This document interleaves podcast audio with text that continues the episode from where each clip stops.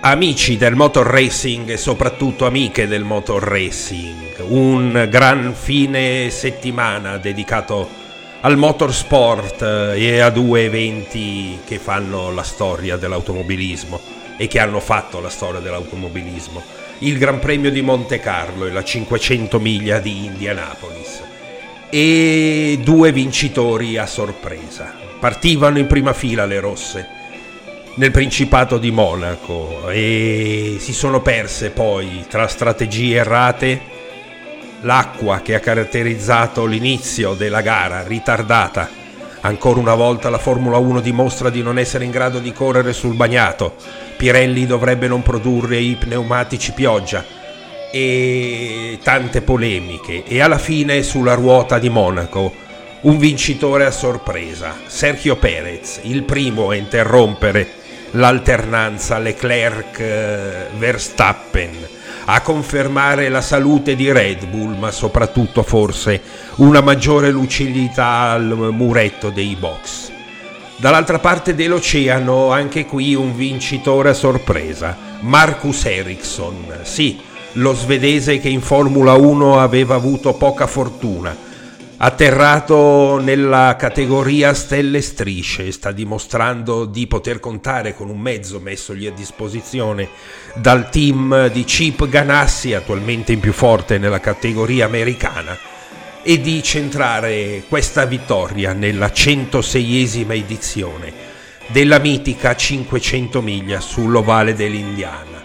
Nel mitico invece Toboga di Monte Carlo, messo in discussione in queste settimane, in questo periodo, la sua continuità in un circus che preferisce circuiti di plastica, insipidi, senza anima, come Arabia Saudita, come Miami, come possibilmente in futuro Las Vegas, come diversi degli ultimi tracciati, ideati dalla famiglia Tilke e dintorni, una Formula 1 che però cerca di risollevarsi in pista e fortunatamente quest'anno un po' di spettacolo c'è, non a Monte Carlo. Nonostante la pioggia, l'attesa di 45 minuti e oltre prima del via dietro la safety car, con una pista che è andata via via asciugandosi, dimostra l'imperizia di questo attuale momento della massima categoria del motore, davvero non in grado di correre sul bagnato. Ci ricordiamo Spa? Ci ricordiamo quanto è avvenuto nelle ultime stagioni, dove davvero con le piste bagnate, nessuno pretende si corra su asfalti inzaccherati o impossibili da percorrere, però davvero si è perso un po' quello spirito. Alla fine le Ferrari partivano davanti, come dicevamo.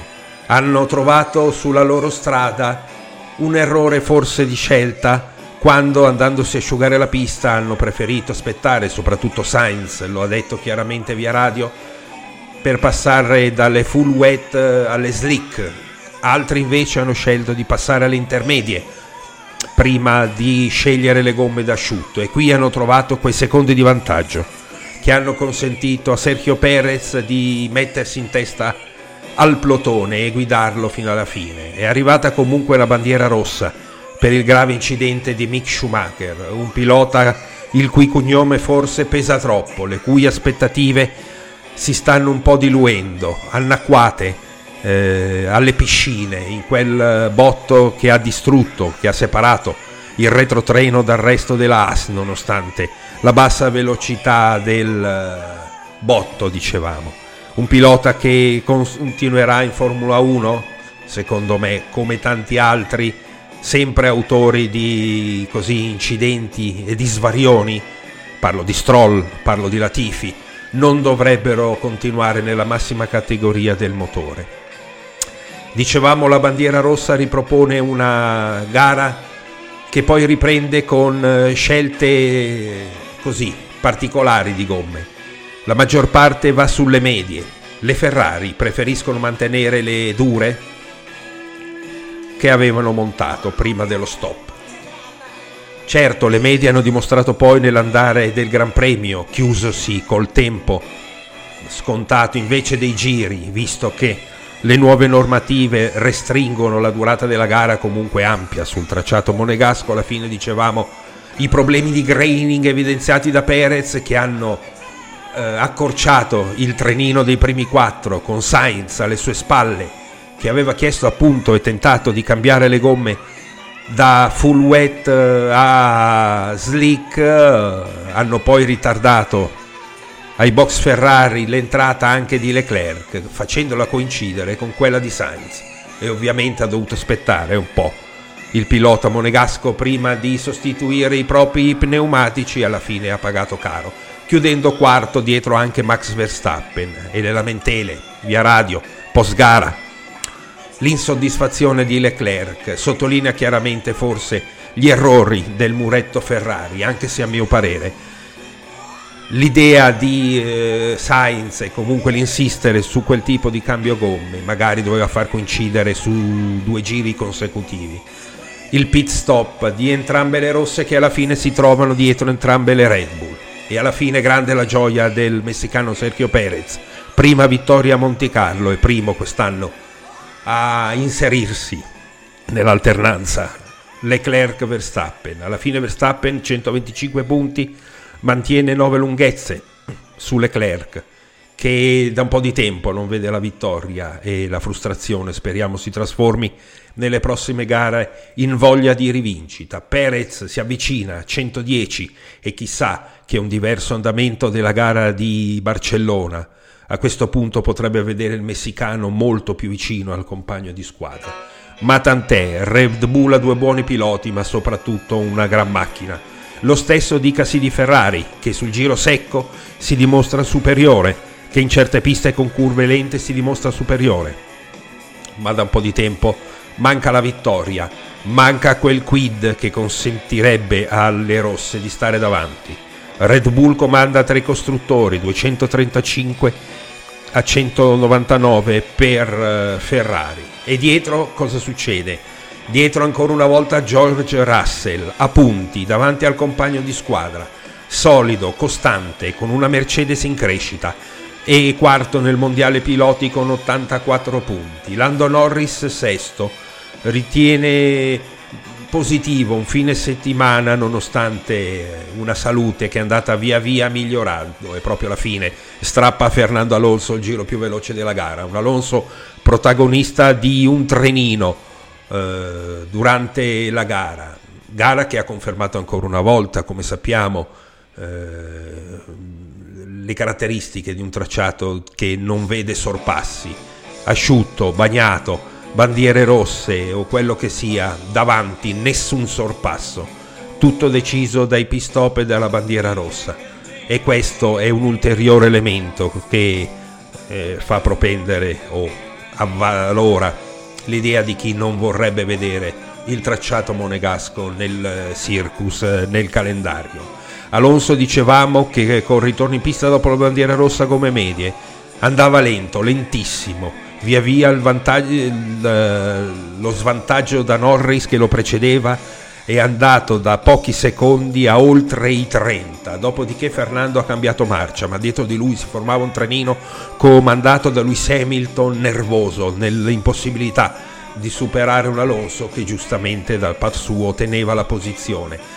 A Hamilton si sono via via accodati Bottas, Vettel, Gasly, Ocon, Ricciardo, Stroll, e la compagnia che arrivava da dietro. A un certo punto Fernando ha accelerato, ha segnato il giro veloce, ma poco è cambiato, mentre davanti, come dicevamo, il gruppetto di testa per Sainz, Verstappen e Leclerc si è via via avvicinato visti i problemi di graining del messicano, ma impossibile superare. Alla fine l'ordine d'arrivo consegna la vittoria a Sergio Perez, consegna alla Red Bull la gioia di una vittoria su una pista comunque difficile e mitica in una domenica che vede appunto la Ferrari leccarsi le ferite e dover parare le tante polemiche che si sono generate ancora una volta.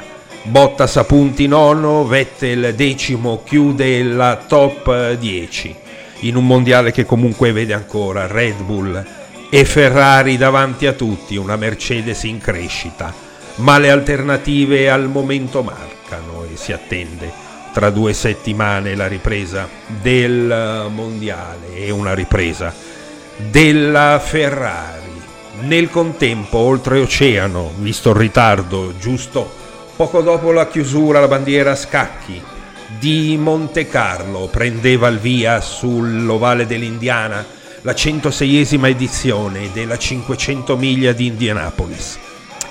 Partivano davanti eh, Scott Dixon, Alex Palou, campione in carica, e l'olandese Rinus Vikey. Gara che all'inizio è vissuta su un equilibrio, sull'alternanza in vetta tra i compagni di squadra del team Ganassi, Dixon Palou Via via con lo sgranarsi del plotone, con il passare dei giri 200 nel computo delle 500 miglia da percorrere, ha visto tre bandiere gialle, tre botti, tre eh, picchiate a muro da parte di piloti conosciuti. Il primo, Rinus Vikey, che era tra i primi e che è andato a sbattere. L'olandesino volante a stelle strisce, patrocinato anche lui dalla Jumbo, da quel mecenate che ha eh, consentito anche lo sviluppo della carriera di Max Verstappen. Si sono un po' rimescolate le carte e Conor Daly è arrivato a comandare la gara. Dopodiché altri giri passati e altro botto. Calum Milot, un cognome, un pilota a noti più, Academy Ferrari, Formula 2, è sbarcato in America, non sta andando male col team Juncos, ma il botto, che comunque l'ha visto illeso, ha provocato un'ulteriore bandiera gialla, ripresa delle ostilità e dopo una trentina di giri altra interruzione. Questa volta Romain Grosjean, anche lui molto noto ai più, che sta disputando comunque stagioni gagliarde in uh, IndyCar dopo essere passato al team Andretti causa la terza bandiera gialla. E quindi un ulteriore stop Ericsson, Howard, Rosenquist, il duo McLaren davanti, facendo assaporare a Zach Brown presente ad Indianapolis una vittoria storica, una doppietta magari, e invece no, ulteriore bandiera gialla alla fine che vede Ericsson mettersi davanti. Quattro giri al termine, altra interruzione. Qui si attende la chiusura dietro la safety car? No direzione gara e nel Gota, diciamo così, comunque nel gruppo che dirige l'IndyCar c'è anche un italiano, Max Papis, si decide di far disputare un mini, una mini finale, un mini, una mini 500 miglia, gli ultimi quattro giri con Ericsson che vede frustrata la possibile vittoria, dietro di lui Howard, Rosenquist, Tony Canan con le, la lama tra i denti nel tentativo di superarlo, ma invece il zizzagare dello svedese alla ripresa delle ostilità, due giri buoni per portare a termine l'edizione 106 di Indianapolis, eh, non dà la scia al messicano che avrebbe vinto dopo un altro messicano trionfatore a Monte Carlo, sarebbe stata davvero una domenica mm, da sogno per il paese nordamericano, ma alla fine riesce a prevalere Marcus Ericsson prima vittoria ad Indianapolis, una delle tante in questo periodo di stanza nella categoria americana e Marcus Ericsson beve quella bottiglia di latte che alla fine spetta al vincitore come il trofeo che porta le facce di tanti mitici trionfatori ad Indianapolis e grazie a questo successo davanti ad Howard, Tony Canan, Felix Rosenquist, Alexander Rossi, Conor Daly, Elio Castroneve, Simon Pagenot, Alex Palò, Santino Ferrucci, Juan Pablo Montoya e J.R. Hildebrand, i primi 12. Va anche in vetta alla classifica della IndyCar che questo fine settimana tornerà in pista a Detroit nel prosieguo di una stagione comunque interessantissima. Un motor racing che chiude una domenica su due piste storiche, su due tracciati mitici con polemiche da una parte e dall'altra. Il trionfo di Sergio Perez nel porto di Monte Carlo, di Marcus Ericsson, in quel di Indianapolis. E in due settimane con domenica prossima comunque macchine già in pista per test arriva il eh, mitico tracciato della Sartre, la 24 ore di Le Mans, terzo appuntamento che con Monte Carlo Indianapolis costituisce le tappe di quella triplice corona che al momento è stata al collo solo di Graham Hill e a cui Fernando Alonso aspira, mancandogli la 500 miglia di Indianapolis. Saremo comunque sul tracciato francese per vivere da vicino e raccontarvi quanto accadrà nei giorni che precedono e nel giorno della edizione 99 della 24 ore di Le Mans, prodromo l'anno prossimo al centenario della gara francese.